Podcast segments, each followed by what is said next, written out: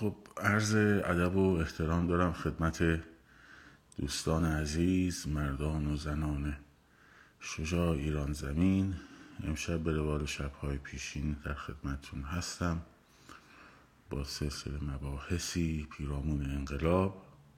همچنین از ادب دارم به عزیزانی که همینک ما را از یوتیوب می‌بینند و همینطور عزیزانی که از پادکست رادیو مهسا و نیز کانال تلگرام هر روزی گوشه ما را خواهند شنید.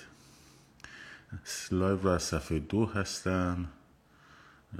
لطف کنید که اطلاع رسانی کنید تا عزیزان بیشتری به ما بپیوندن و یواش یواش هم move کنیم به سمت یوتیوب که اونجا در واقع از نظر آزادی بیان یه مقداری از در واقع اینستاگرام فضاش آزادتره. اینکه اگه بتونیم بچه ها تو کانال یوتیوب هم بچه ها کمک کنید که کانال توسعه پیدا کنه اونجا خیلی حرفای راحت تری رو میشه زد.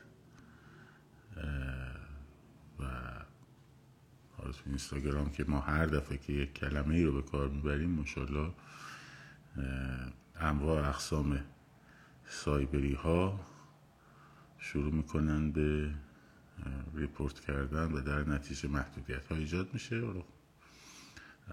اینه که به حال در یوتیوب کمتر این اتفاقات میفته امروز در یوتیوب هم تیتر گذاشتم. می‌خوام جلسه هشتم چرا جریان روشنفکری در ایران عقیم ماند رو در موردش صحبت کنیم. این جلسات هر چند هفته یک بار من می‌پردازم بهش که از موضوعات روز هم در واقع قافل نشیم و در هفت جلسه گذشته من در خصوص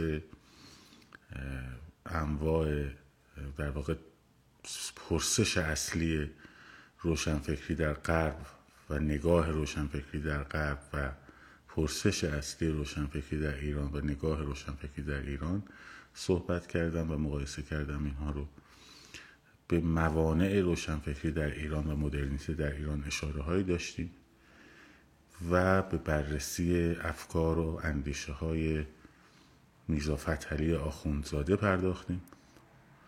امروز در واقع به بهانه نگاهی به اندیشه های میرزا ملکم خان نازم و دوله می‌خوایم به این پرسش جواب بدیم و به دو و هوشش در فکر کنیم در واقع نه که جواب بدیم که آیا اساسا این مقایسه ای که جریان روشنفکری ایرانی از همون ابتدا در مورد دین اسلام و مسیحیت پیرامون تعاملش با مدرنیته کرد آیا این مقایسه درستی بود؟ تا همین امروز هم هست دیگه. یعنی میگم میگم خب آمریکا هم دینی کشورش مردم متدینی داره مسیحی هن و مشکلی هم با مدرنیته نداره. به دین مردم می‌تونه امر شخصیشون باشه. حالا کار نداریم حرفا درستی یا غلطش رو کار نداریم. و حول و حوشش فکر می‌کنیم. یه امر شخصیه می‌تونه در زندگی شخصی هر کس دین خودش رو داشته باشه ولی در اجتماع در واقع و در حکومت دین نباید نقش باشه. عین کشورهای غربی که مسیحیت مثلا فقط در کلیساست و الاخ چرا این سرفست و زیر اندیشه های میرزا ملکم خان و بعدش یوسف خان مستشار دوله می‌خوام باز کنم چون که این دو در واقع دو گرایش از بنیانگذار دو بنیانگذاری دو گرایش در روشنفکری دینی رو در ایران بنا نهادند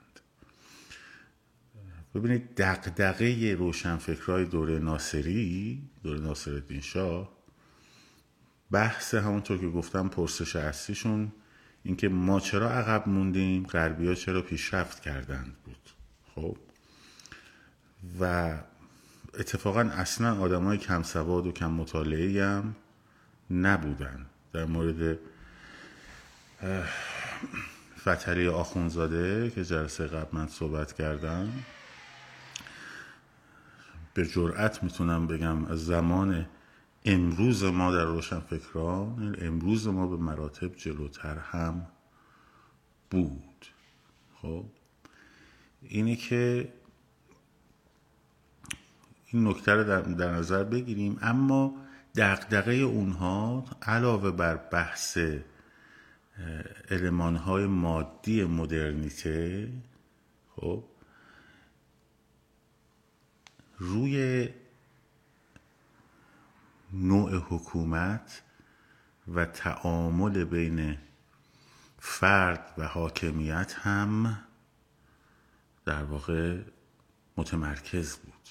این نکته مهمیه. یکی از موارد روشنفکری در غرب و عصر دوره هومانیست ها و بعد عصر روشنگری رونسانس و عصر روشنگری نگاهش همونطور که گفتم نگاهش به انسان بود و شناخت جایگاه انسان و هستی و تعاملش با حکومت. که گفتیم اون چرخه خداوند اون حرم خداوند نمایندگان خداوند پادشاه و رعیت رو تبدیل کرد به یک دایره ای که در رأسش انسان بود قرارداد اجتماعی بود قانون بود حکومت تحت قانون بود نمایندگان مردم و حکومت تحت قانون با حاکمیت قانون.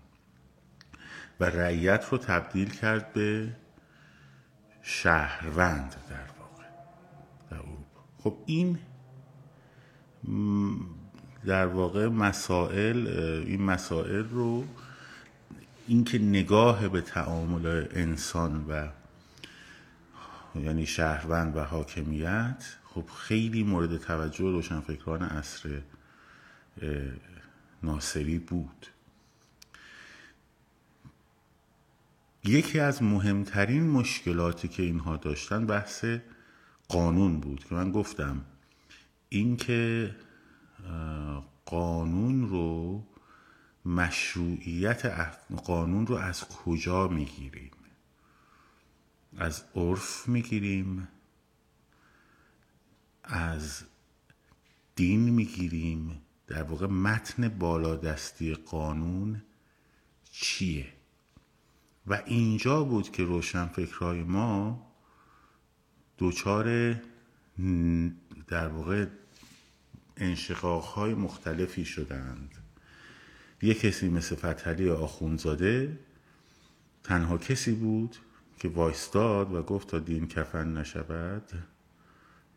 در واقع این جمله از او نیست ولی مفهوم بیانش این بود. این وطن وطن نشود و اولین ایتیست مدرن ایرانیه و همه چیشم فدا کرد. خیلی از اینها مثل حتی میرزا ملکم خان در بهش متهم می‌کردن که تو منافقی یعنی میپوشونی خیلی چیزاتو تو هم نظریاتت مثل نظریات فتحلیه و اما مماشات می‌کردن. میترسیدن از زندگیشون. خب از جانشون و حتی بعضی من مالشون. مثلا خود میرزا ملکم خان یکی از دقدقه های مهمش مسائل مالی است. حالا می‌پردازیم بهش. بذارید یک کمی در موردش صحبت کنیم. 1212 خورشیدی به دنیا میاد.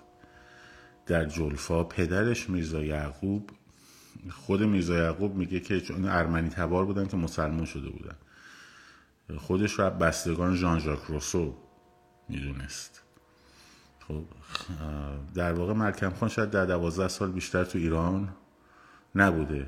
سفیر ایران در ایتالیا بوده سفیر ایران در بریتانیا بوده. در عثمانی بوده جلجه های مختلف در واقع او یوسف خان مستشار و دوره فتلی آخونزاده آقا خان کرمانی اینا با هم یک اکیپ بودن رفیق بودن همه با هم. که حتی ملکم خان در واقع کتاب فتلی رو چاپ نمی‌کنه دیگه خیلی دیگه قابل چاپ نیست مثلا. خاطر مسائل مدلی که با دین در واقع نقد کرده و رفته بود خب در واقع 1833 میشه تا 1908 این تاریخ خیلی مهمه در ادامه بهش می‌پردازیم. چرا که کافیه بدونیم در واقع در 1900 1890 1900 تا 1905 و بعدش 1917 اوج شکلگیری در واقع بولشویسم در روسیه است. یک بار در 1905 انقلاب می‌کنن شکست می‌خورن. یک بار در 1907 خیزش می‌کنن شکست می‌خورن. و بالاخره در 1917 پیروز میشن. برای چی مهمه؟ چون درست بعد از اینا درست بعد از این نسل روشنفکران جریان از طریق آذربایجان روشنفکران تبریز اندیشه های مارکسیستی وارد ایران میشه که می‌پردازیم بهش. البته یه جلسه هم من در مورد مشروطه صحبت کرده بودم بود. گفت اشاراتی کردم. و ولی می‌رسیم بهش. و اصلا جریان روشنفکری در ایران تمرکزش میره به سمت مارکسیسم و ادالت خواهی و حقوق کارگران و نمی‌دونم این داستان ها و اونجا دیگه اصلا این روشنفکری ساقه جوانی که داشت یواش یواش رشد می‌کرد اصلا یک مسیر دیگری رو رفت. خب؟ در مورد ملکم خان کتاب زیاد نوشته شده مقاله زیاد نوشته شده. بذارید من همینجوری به جای اینکه حرف از خودم یه چیزایی بگم چند تا رفرنس هم معرفی کنم بهتون. در واقع ملکم خان نوشته حسن قاضی مرادی کتاب جامعه درباره ملکم خان که به آجودانی در واقع جواب داده. اون خیلی کتاب خوبیه اونو تهیه کنید. مطالعه کنید. اونایی که علاقه مندن به هر روی. آثار زیادی داره. یکی مهمترین اثرش کتابچه غیبی یا رساله تنظیماته و روزنامه قانون. از نظر اقتصادی و مالی زیاد کارنامه روشنی نداره. برای رشوهگیری از طرف شاه تبعید میشه به بغداد. توی قرارداد رویترز نقش داشته توی قرارداد در واقع لاتاری یه اختلاسی از ناصرالدین شاه می‌کنه. اینه که زیاد از نظر مالی وضعیت پاکیزهی ترتمیزی نداشته. اما در حوزه اندیشه ورزی بسیار بسیار تحت تاثیر در واقع پوزیتیویزمیه که از آگوست کنت میاد و تحت تاثیر اوست. و باورش بر اینه که ما باید همه چیمون رو نعل به نعل از غربی ها وام بگیریم الگو بکنیم. او هم مثل فتلی آخونزاده معتقد به تغییر خط بوده منتها میزا فتلی همونطور که اون جلسه گفتم خط لاتین اصلا مثل ترکیه کنونی. اصلا در ترکیه از میزا فتلی در واقع الهام گرفتن به خطشون رو عوض کردن. ولی میرزا ملکم خان می‌گفت نه الفبای فارسی همین که گسسته بشه یعنی به هم نچسبه کافیه. فکر می‌کردن که علت بی سوادی جامعه سخت بودن یادگیری خطه. خب؟ البته همونطور که گفتم فتلی آخونزاده هدف دیگری هم داشت از این قضیه. چون می‌گفت الان قشر با سواد ما که سواد خوندن و نوشتن دارن آخوندان. میزا بنویسا و آخوندان ما اگه خط رو عوض کنیم و شروع کنیم به آموزش با خط جدید به عموم مردم این اسلحه سواد مکتبی از آخوند گرفته میشه و مردم می‌تونن با کتاب و همینطور مردم وقتی الفبای انگلیسی و الفبای لاتین رو در واقع یاد بگیرن در نوشتن خودشون خوندن زبانهای غربی هم براشون آسون میشه. حالا ممکنه معنی لغتی رو نفهمن ولی می‌تونن بخوننش حداقل. او یه اینجور هدفی هم داشته. حالا در, در اون جلسه قبلی که در مورد آخونزاده صحبت کردم اونجا هست. می‌تونم بچه ها گوش کنن اونایی که در واقع نشنیدن. اما ملکم خان در واقع حتی برمیگرده میگه که در اصول تمدن جدید ما حق اختراع ابدا نداریم. در تمام صنایع از بارودسازی تا کفش دوزی یا محتاج الگوی خارجی هستیم. نعله به نعل باید بریم جلو. در حکومت داری هم همینطور. دنبال یک حکومتی مثل در واقع مثلا بریتانیا بوده مشروطه اونجوری. در روزنامه قانون که در خارج منتشر می‌کنه و خب به مخالفت ناصر الدین شاه هم هست خیلی این بحث رو به چالش می‌کشه که آقا شاه باید بشینه سلطنتش رو بکنه و مجلس و پارلمان باید بتونن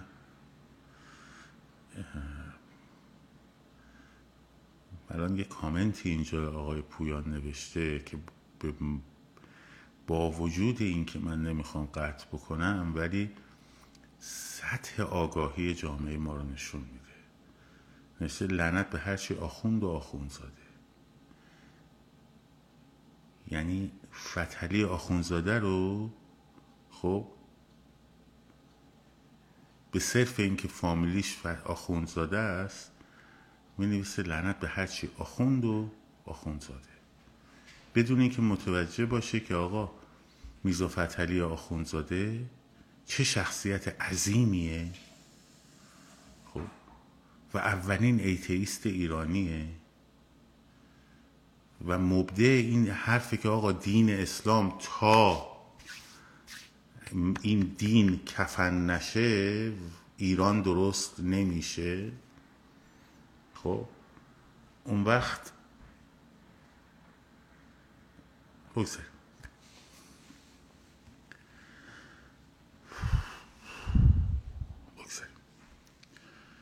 من میرزا فتلی آخونزاده اصخایی می‌کنم. به عنوان شخصیتی که در تاریخ ایران هنوز خیلی مونده تا بشناسیمش. و اگه همه روشن فکرهای ما مثل میرزا فتلی آخونزاده بودن الان وضع جامعه ما یک جور دیگه بود. بگذاریم. میرزا ملکم خان مثلا میگه که در غرب دو تا کارخونه دارن. یه کارخونه تولید کالا دارن یه کارخونه تولید انسان دارن. از این بر انسان های بیشور وارد میشن از اون ور تحصیل کرده و حکیم و نمی‌دونم فلان و بسار میاد بیرون. خب. خیلی افکارش سکولاریست سکولار بوده. خیلی طرفدار سکولاریزم بوده. اینجاست که کمی می‌خوایم در موردش بحث بکنیم. چون یوسف خان مستشار و دوله زاده ببخشید. میزا ملکم خان میگه که سعی می‌کرده آخوندار یه جوری خر بکنه. آره آخ اصلا روحانیت اصلا با تجدد اولین کسانی که تجدد خواهند پذیرفت روحانیت هم میاد مثل کانت برمیگرده میگه که تحت تاثیر کانت از این جد میگه لوژ فراماسونی درست می‌کنه دیگه. اولین کسی که فراموشخانه یا لوژ فراماسونی در ایران درست می‌کنه که ماسون توش تربیت کنه. این ماسون ها کارشون چیه؟ آگاهی رسانی به مردم خدمت و, و تماس با لوژ های خارج فرانسه به خصوص و انگلستان. حالا در مورد فراماسونی در اروپا صحبت کنم می‌فهمید چرا این کار رو می‌خواد بکنه. چون فکر می‌کنه که در واقع مدر... مدرنیته غرب روی لوژ ها سوار شده.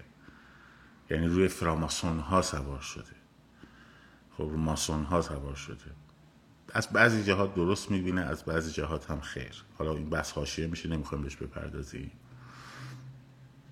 اما میگه که آره ما مثلا تحت تاثیر کانت میگه قانون ماسونی قانون اخلاقه. خب؟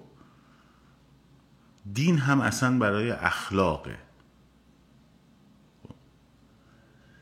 دین هم هدف اصلیش اخلاقه. بقیهش این شعائری مزخرف شعائریه که تو سنت مونده و از این آسیایی های وحشی میگه. به ما رسیده و ما باید خودمون رو از آسیایی وحشی در واقع جدا بکنیم. خب. میاد منشأ قانون رو می‌ذاره اخلاق. حالا اخلاق از کجا میاد؟ اینجاست دوباره پرسشه. میلنگه پای استدلال ملکم خان. اخلاق از کجا میاد؟ باز متن بالادستی اخلاق میشه دین. او میگه نه متن بالادستی اخلاق ما میشه اخلاق علمی. خب؟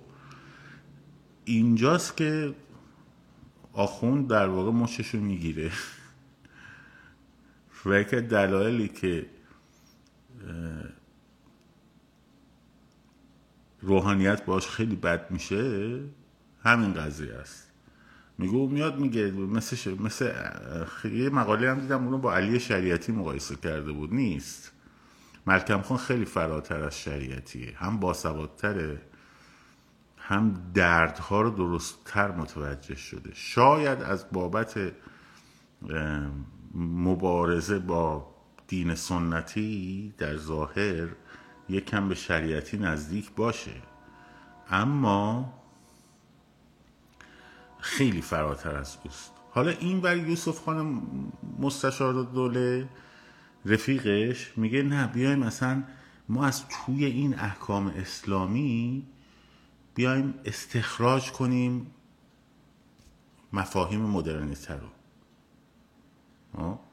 مثلا یه کتاب داره به اسم یک کلمه قانون که معنی یک کلمه همون قانونه یعنی دقدقشون قانون بوده. حکومت رو محدود به قانون کنیم. اعلی حضرت قبله عالم خب قبله عالم نتونه هر کار دلش می‌خواد بکنه بگه آ من قانونم. خب. بیاد محدود بشه به قانون یه قانونی بیاد. حالا می‌خوان قانون بیارن. خب قانون شیجوری بیاریم؟ از کجا بیاریم؟ این سواله مهمیه ها. همین الانش هم سواله. خب. که آقا مشروعیت قانون از کجا میاد؟ او میگه اخلاق و اخلاق رو سعی می‌کنه با اخلاق دینی آشتی بده ملکم خان. یوسف خان مستشار دوله میگه نه همون مفاهیم مدرنیته خب در اسلام هست. آقا و امرهم شورا بینهم منظورش مجلس شوراست دیگه آقا همونه. یوسف خان ف... میگم یوسف خان میرزا فتلی آخونزاده میگه یاوه یاوه یاوه چی دارید میگید؟ چه مزخرف میگین؟ مگه توی ملکم خان نمیگی که ما نباید حتی در کفش دوزی و بارودسازی هم بریم عین غربی ها انجام بدیم؟ خب؟ آخه اسلام و چه مدرنیته؟ اینجا همون بحثه به وجود میاد که آقا مسیحیت مگه نشد؟ مگه مدرنیته در جامعه مسیحی به وجود نیومد؟ چرا این به ذات اسلام برمیگرده؟ آیا اختلاف بین ذات اسلام و مسیحیته؟ آیا اختلاف بین تاریخیه که بر مسیحیت گذشته و بر اسلام نگذشته؟ آیا اختلاف در سطح سواد و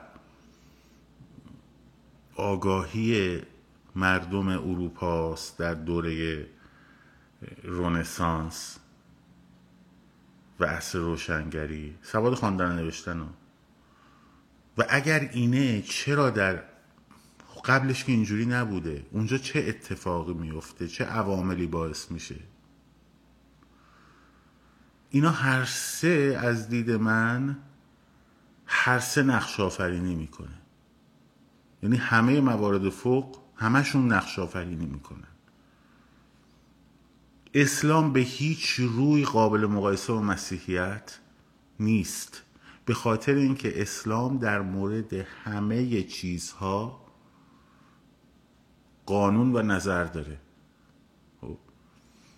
از دستشویی توالت رفتن و ازدواج و ازدواج با نوزاد و وطیه با حیوان و اینها نظر داره؟ خب تا قوانین تجارت و امور مالی و کشورداری و یعنی اسلام اگه اینا رو ازش بگیری دیگه اسلام نیست. خب حکم خداوند تعطیل شده. تو مسیحیت اینجوری نیست. تو مسیحیت دخالت دین و کلیسا در حکومت یک امر عرضی سنتی است. نه امر ذاتی و در تکست. خب. یعنی توی بایبل تو ما نگاه کنی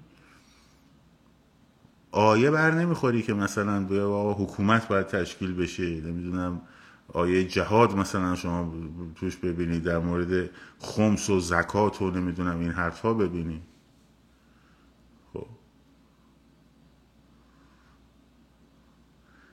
ولی اسلام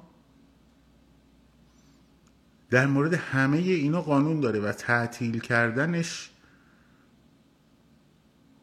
و تعطیل کردنش خب تعطیل کردن هر کدوم از اینا خود هویت اسلام می‌کشه پایین. اسلام قابل جمع با مدرنیته نیست در هیچ شکلش قابل جمع نیست. یعنی این روشنفکران دینی ما که از یوسف خان مستشار و دوله شروع شدند و اومدن به این سمت. خب اومدن به این سمت تا الان رسیدن به الان. خب به این نکته توجه یا نکردن یا نخواستن توجه کنن یا به نفعشون نبوده توجه کنن که شما نمی‌تونی یه قرائتی رو به مردم به عنوان اسلام بفروشی که با کتاب و سنت در تعارض باشه. امکان نداره نمیپذیرن ازت. یعنی مسلمونه نمیاد دینشو بذاره کنار. مثلا بیاد آیت الله بروجردی رو بذاره کنار و بیاد مرجع تقلید مثلا مستشار دوله بشه یا علی شریعتی بشه نمیشه. خب؟ در یک دوره ای احساس گناه دور افتادن از اصل خیش در دوره دهه چهل و پنجاه شمسی در دوره محمد رضا شاه روشنفکرهای ما گرفته بودن تحصیل کرده ها که آی معصومیت اسلامیمون رو از دست دادیم معصومیت پدرانمون رو از دست دادیم. ای چه خوب که فکل و کراوات شریعتی رو هم میشه بس کرد یه جوری به اسلام. ولی آن تو دهنی محکمی که پنجاه و هفت بهشون زد و دوباره برشون گردوند اتفاقا سر تنظیمات کارخانه ای خب؟ همین به این روشن فکران دینی. برگشتن سر تنظیمات کارخانه دیگه. چون چون قابل جمع نیست. اسلام با مدرنیته قابل جمع نیست. هیچ روایتش قابل جمع نیست. خب. آیا این رو واقعا ملکم خان نمی‌دونست؟ چرا به نظر می‌رسه می‌دونه؟ اونجایی که داره سعی می‌کنه قانون رو از شریعت جدا کنه به اخلاق پیوندش بده تحت تاثیر کانت. ولی تفلک خب حالا می‌دونین یه جوری آدم باید فکر کنه که اگر ولتر به جای مثلا قرن 17 هم 16 هم در قرن 13 هم می اومد این حرفا رو می‌زد آیا مانند گالیله نمی سوزوندنش اینا هم هست دیگه. اینا هم باید لحاظ کرد. عاقبت کسروی چه شد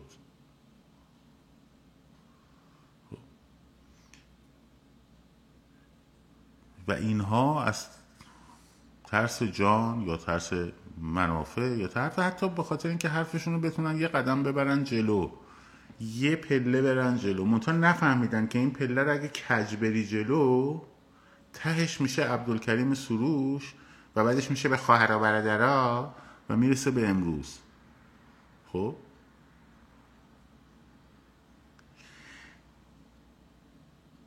تو اگر اون یه قدم رو در همون مسیر صحیحش برداری آره خیلی هم خوبه. ولی وقتی کجش می‌کنی می‌رسی به علی شریعتی.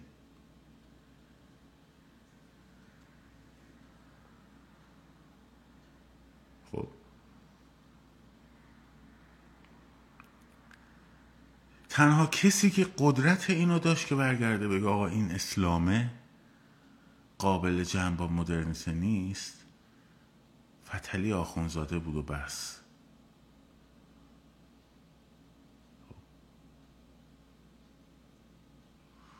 حالا پس این دلیل اول. دلیل دوم بحث بی سوادیه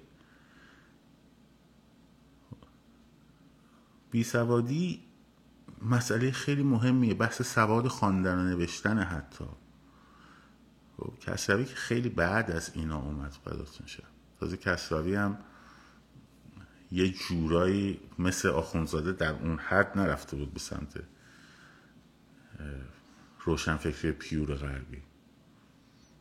مال خیلی سال بعده. هنوز نرسیدیم به اونجا.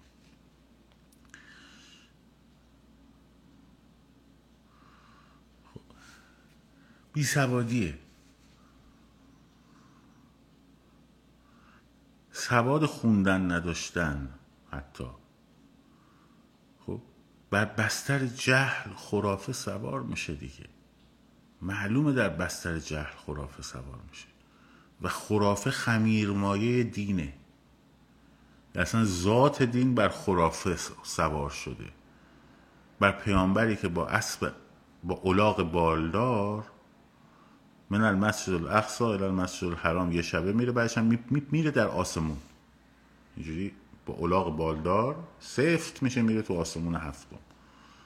خب.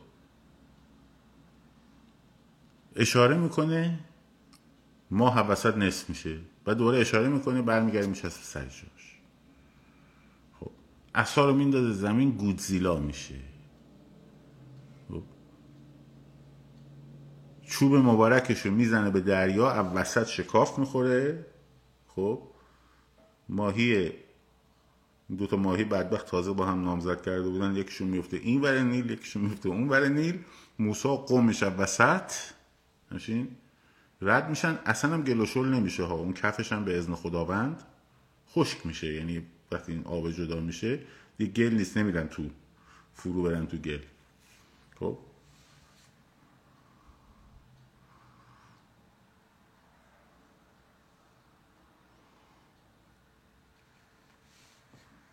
و و الاخر رو چی سوار میشه؟ روی جهل و خرافه. خب. منظورش از اخلاق علمی اخلاق عرفی بوده که از غرب بیاد. اون تعریفش هم کرده اتفاقا در یکی از شماره های قانون. خب. ولی الان نمی‌رسیم بهش بپردازیم. من فقط دارم مرور می‌کنم. اگه اخلاق عرفی رو بخواد از جامعه ایران بگیره ملکم خان که خب چی میشه؟ میشه اینکه بله خب معلومه که مرد حق داره چهار تا زن داشته باشه شش تا هم ده تا هم سیله داشته باشه فلان بسیار صاحب بشه زنش آقا صاحب بشه عرف جامعه همینو میگه. باید بزنید مثلا می‌تونه بزن تو سرش مثلا. عرف دیگه؟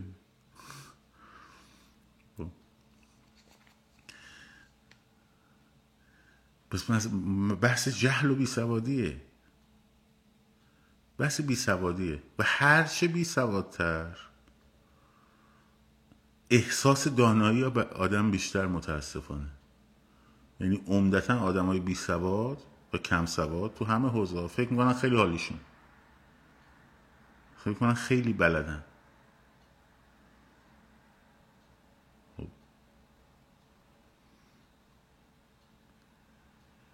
حالا چرا جامعه غربی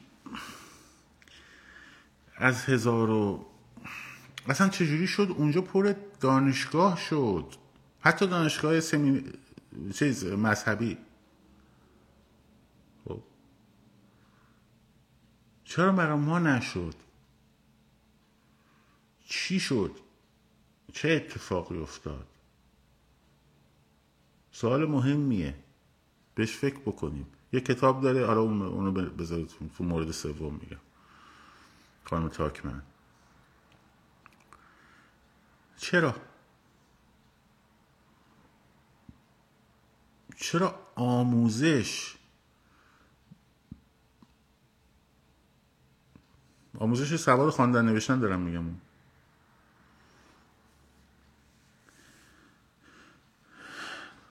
در اروپا اینقدر گسترده تر شد.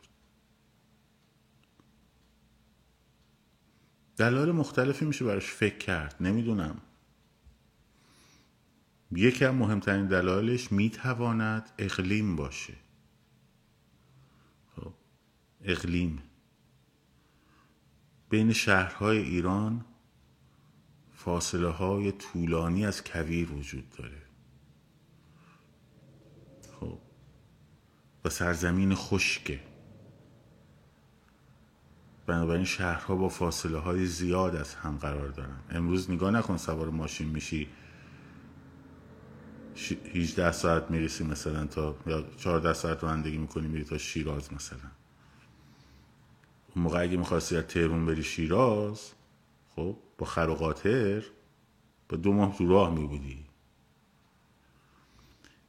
مدنیت و عناصر دانشگاه مدرسه در عناصر مدنی دیگه در شهرها شکل می‌گیره. دوم بحث کوچنشینی ایرانیانه. بخش مهمی از ایرانی ها بعد از حمله مغول خب تبدیل شدن به طایفه و قبیله و اینا. قبیله که یه لاغ اشلاق می‌کنه کجا می‌خواد دانشگاهشو تشکیل بده؟ مسئله سوم تعامل بین شهرهاست. در اروپایی که وجب به وجب شهرها بودن و رودخانه های بزرگ حتی این شهرها رو به هم وصل می‌کرد. جایگاهی برای تعامل اونجور که در اروپا وجود داشته در ایران نبوده. اینا مسائلی که میشه در موردش فکر کرد.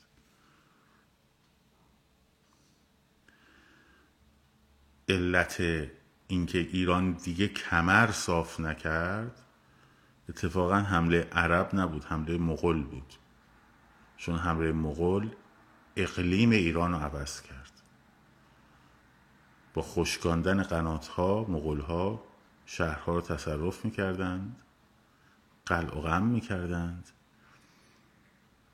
قنات ها رو میخشکاندند زمین های کشاورزی رو تبدیل به استپ می‌کردند و دامداری رو جایگزین کشاورزی کردند در ایران خب. و بیابانزایی کردند در واقع از اونجا بعد دیگه مدنیت ایران کمر صاف نکرد حالا مورد سوم آیا اتفاقاتی که در به سر مذهب در اروپا اومد در ایران هم اتفاق افتاد؟ که به مورد دوم سوادن برمیگرده ها.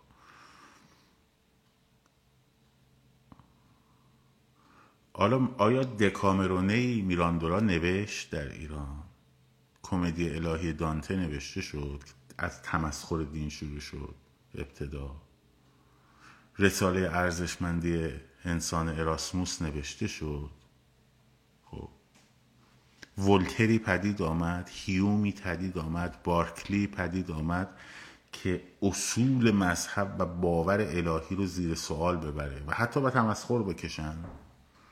آیا شقاق پاپی که در اروپا اتفاق افتاد و بعد جنبش پروتستانیسم خب که در اروپا اتفاق افتاد که هیمنه کلیسای کاتولیک رو به زیر کشید. در ایران هم اتفاق افتاده بود. یا نه از دوره شاه اسماعیل به این بر آخوند شیعه و از دوره قبلش از خلفای عباسی فقه سنی همینجوری بدون هیچ تغییر و تطوری اومد تا خمینی. ها؟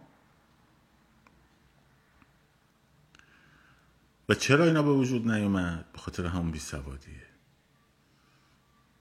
و اینا رو باید آدم وقتی لحاظ بکنه می‌تونه فکر بکنه که خب روشن فکر ایرانی در اون ابتدا یا متوجه نشد سوار کردن مدرنیته روی اسلام مثل تلاش نصب مثلا ویندوز روی مغز اولاق اگه شما می‌تونی ویندوز رو مغز اولاق نصب کنی مدرنیته رو هم در, جام در روی با اسلام می‌تونی آشتی بدی. خب. شدنی نیست. خب. و تا امروز داره تلاش می‌کنه. نه روشن فکر جامعه ما هممون. تحت تاثیر همین همین خشت اول کج. داره تلاش می‌کنه بگه که نه اسلام خب میشه شخصی باشه. اروپایی اگه این اشتباه رو بکنه خب چون نمی‌شناسه. دیگه ما دین اسلام رو نمی‌شناسن اینا. یواش یواش البته دارم می‌شناسن خب؟ ولی روشن فکر روشن فکر ایرانی وقتی مواجه میشه با این وقتی میاد آثار وقتی تحت تاثیر آگوست کنته وقتی تحت تاثیر روسوه وقتی تاثیر تحت تاثیر روح القوانین مونتسکیوه خب معلومه باید مثل فتلی آخونزاده بفهمه اینو که آقا اسلام قابل جمع با مدرنیته نیست. خب؟ حالا شما هر چقدر تلاش بکنی برای همین من دارم میگم آقا سکولاریزم در همه جوامع برای چی من یه بار بهتون گفتم آرمان من سکولاریزم مثل laïcité است. ها خب. برای چی وقتی یه شخصیت سیاسی برمیگرده میگه به دین مردم نباید کار داشت من حالم گرفته میشه؟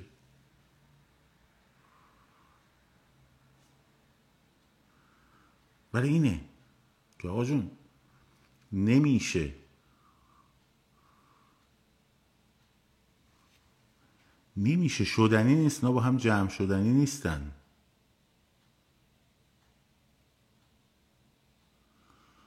حسن میگم مبصر کلاس هم کیفتو بگرده هم ناخوناتو ببینه هم ببرت دفتر مدیر رو داریم بحث روشنفکری می‌کنیم. با داده اتحاد و اتحاد و این حرفا بذار به کنار. اون اونجا تو live صفحه یک. دیروز صحبت کردیم در مورد خب.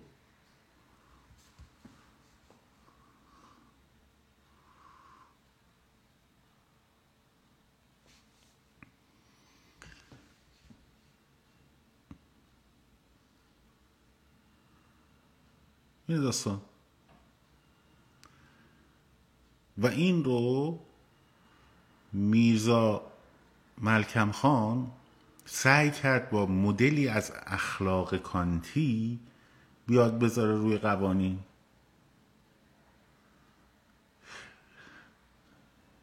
یوسف خان مستشار و دوله تلاش کرد آشتی بده بین مفاهیم اسلامی و مدرنیته یعنی سعی کرد ویندوز رو مغز اولاق نصب کنه. خب. و تنها کسی که فهمید آخونزاده بود و تا حدودی آخان کرمانی. بعدش هم که تازه داشتن این بحث رو می‌خواست شکل بگیره چه جالب بود که فتحلی می‌گفت شاید 150 سال بعد از من کتابم چاپ شد همین اتفاقم افتاد. 150 سال گذشت. 120 سال فکر می‌کنم آره تا کتابش چاپ شد.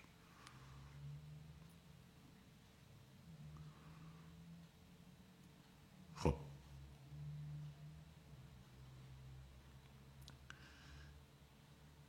نه دوستاش چاپش کردن نه دشمناش. حتی تو فرانسه برد کتابش رو یک مسیحی چاپ بکنه اونا هم چاپ نکردن. گفتم اوه تو کل دین رو داری زیر سوال می‌بری. آره نه منظورم اسلام ها. گفت نه بابا تو داری خدا رو سوال می‌بری بابا. ای ای ای. برو برو برو بیرون برو بیرون از چاپخونه. الان هممون سوسک میشیم شاخک در میاریم. خب مگه مسخ کافکار نخوندی؟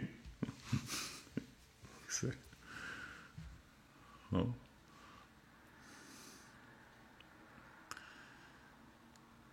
و تا الان هم همینه. آقا جون شما نمی‌تونی مسلمون رو بگی آقا چرا چرا قابل جمع نیست؟ چرا قابل جمع نیست؟ تو باید به مسلمون چی بگی؟ تو باید به مسلمون بگی اسلام تو یعنی نماز روزه خب و دعا. همین. هجاب حق نداری؟ آیه هجاب رو اعمال بکنی. حق نداری در مورد اقتصاد اقتصاد اسلامی تو رو. حق نداری در مورد آیه کفار حق ندارن بر مسلمانان مسلط شوند حرف بزنی. حق نداری در مورد حکومت حرف بزنی. خب؟ خب این همش سه چهارم آیات قرآنه. خب سه چهارم. سه آیات قرآن و پیغمبر رو باید بریزن دور. من به روشنفکرهای دینی همیشه میگم میگم خیلی خوب شما مگه نمیگید این آیه منسوخه؟ مگه نمیگید منسوخه؟ مگه نمیگید این آیه مال دوره پیغمبره؟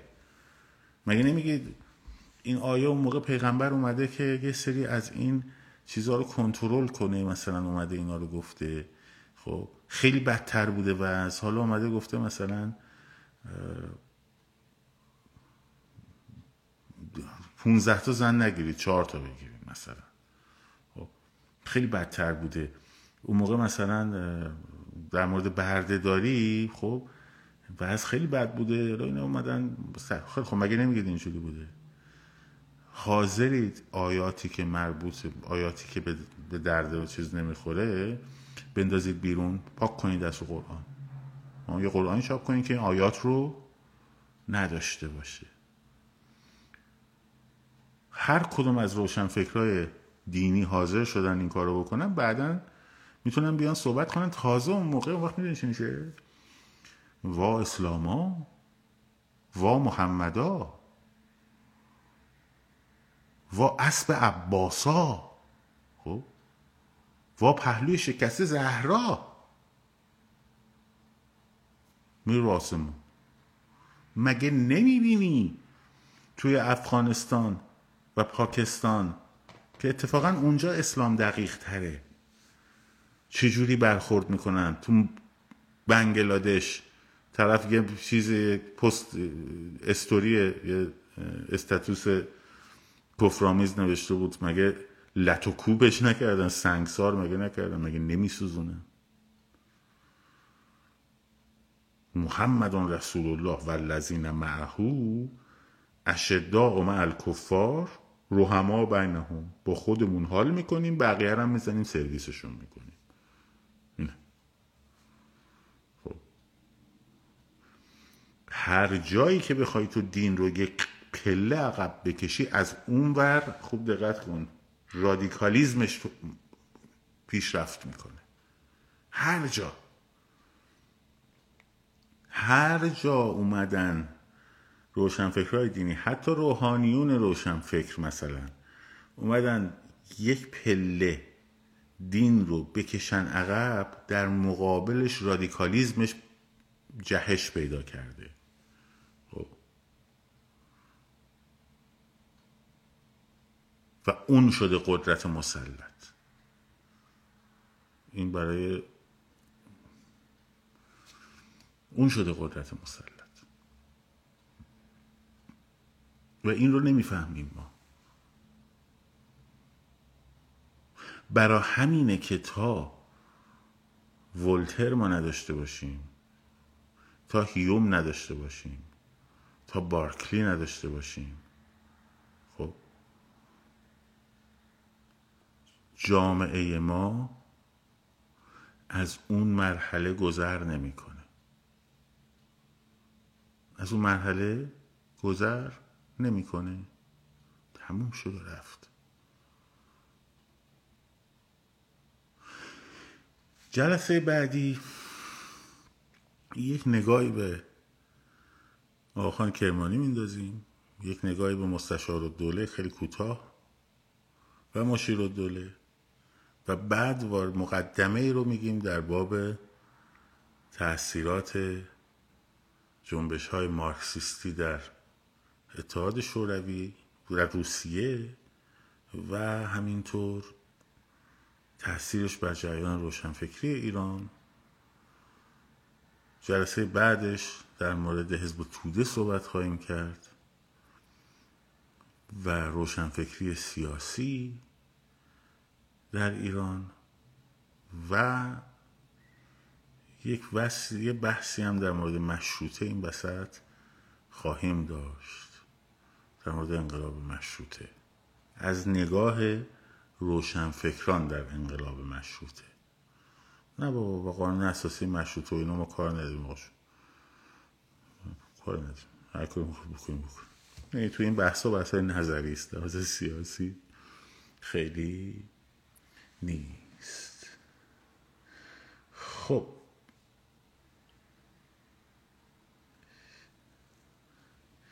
این از این. حالا من برگردیم به کامنت های شما چند دقیقه هم. شما می‌خواین گپ بزنیم با ما صحبت کنیم و بعد دیگه رفع زحمت کنیم. در بچه های یوتیوب هم گرم کمک می‌کنن به ما تا صفحه بیشتر بشه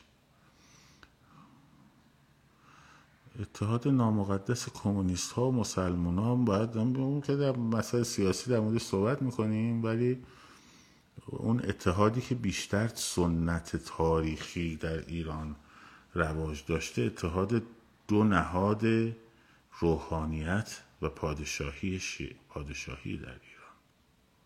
خب این خیلی سابقش یعنی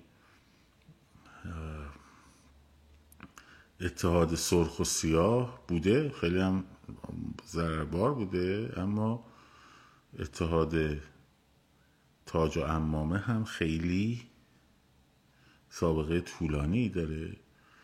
ولی اینا مسائل سیاسیه. خب ما در مورد مسائل سیاسی توی موضوعاتی که در مورد مسائل سیاسی صحبت می‌کنیم حرف می‌زنیم. خب اینا بیشتر اینا مباحثیه که در مورد جریان شناختی روشنفکریه. میگم یه پنج جلسه ای من در دانشگاه مریلند اینا رو صحبت کردم. منتها الان دارم خیلی مشروح تر اونجاشون تمرکزش بر موسیقی بود. یه مقداری بحثای در واقع انسان شناختیش و بحث جامعه شناختیش یه مقداری کمتر بود. بود ها همه این مباحث توش مطرح شده از آخوندزاده صحبت شده از تفاوتش با مستشار دوره ولی ولی خب به این جز در این حد جزئی نرفتیم جلو اونجا. ولی خب این مباحثی که اینجا داریم مطرح می‌کنیم در واقع بخشی از اون گسترش یافته بخشی از اون پنج سخنرانی در سمینار دانشگاه مریلند هست. چرا دیگه با آقای قانیفر لایف نمی‌ذاریم چون حرف مشترکی دیگه نداریم. قبلا داشتیم الان دیگه نداریم. یا مسیرها دیگه جدا شد.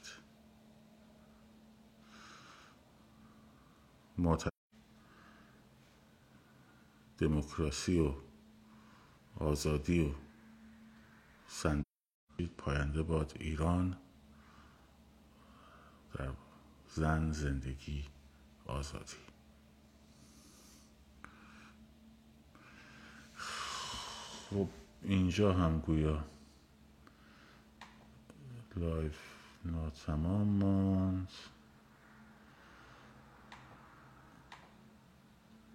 بسیار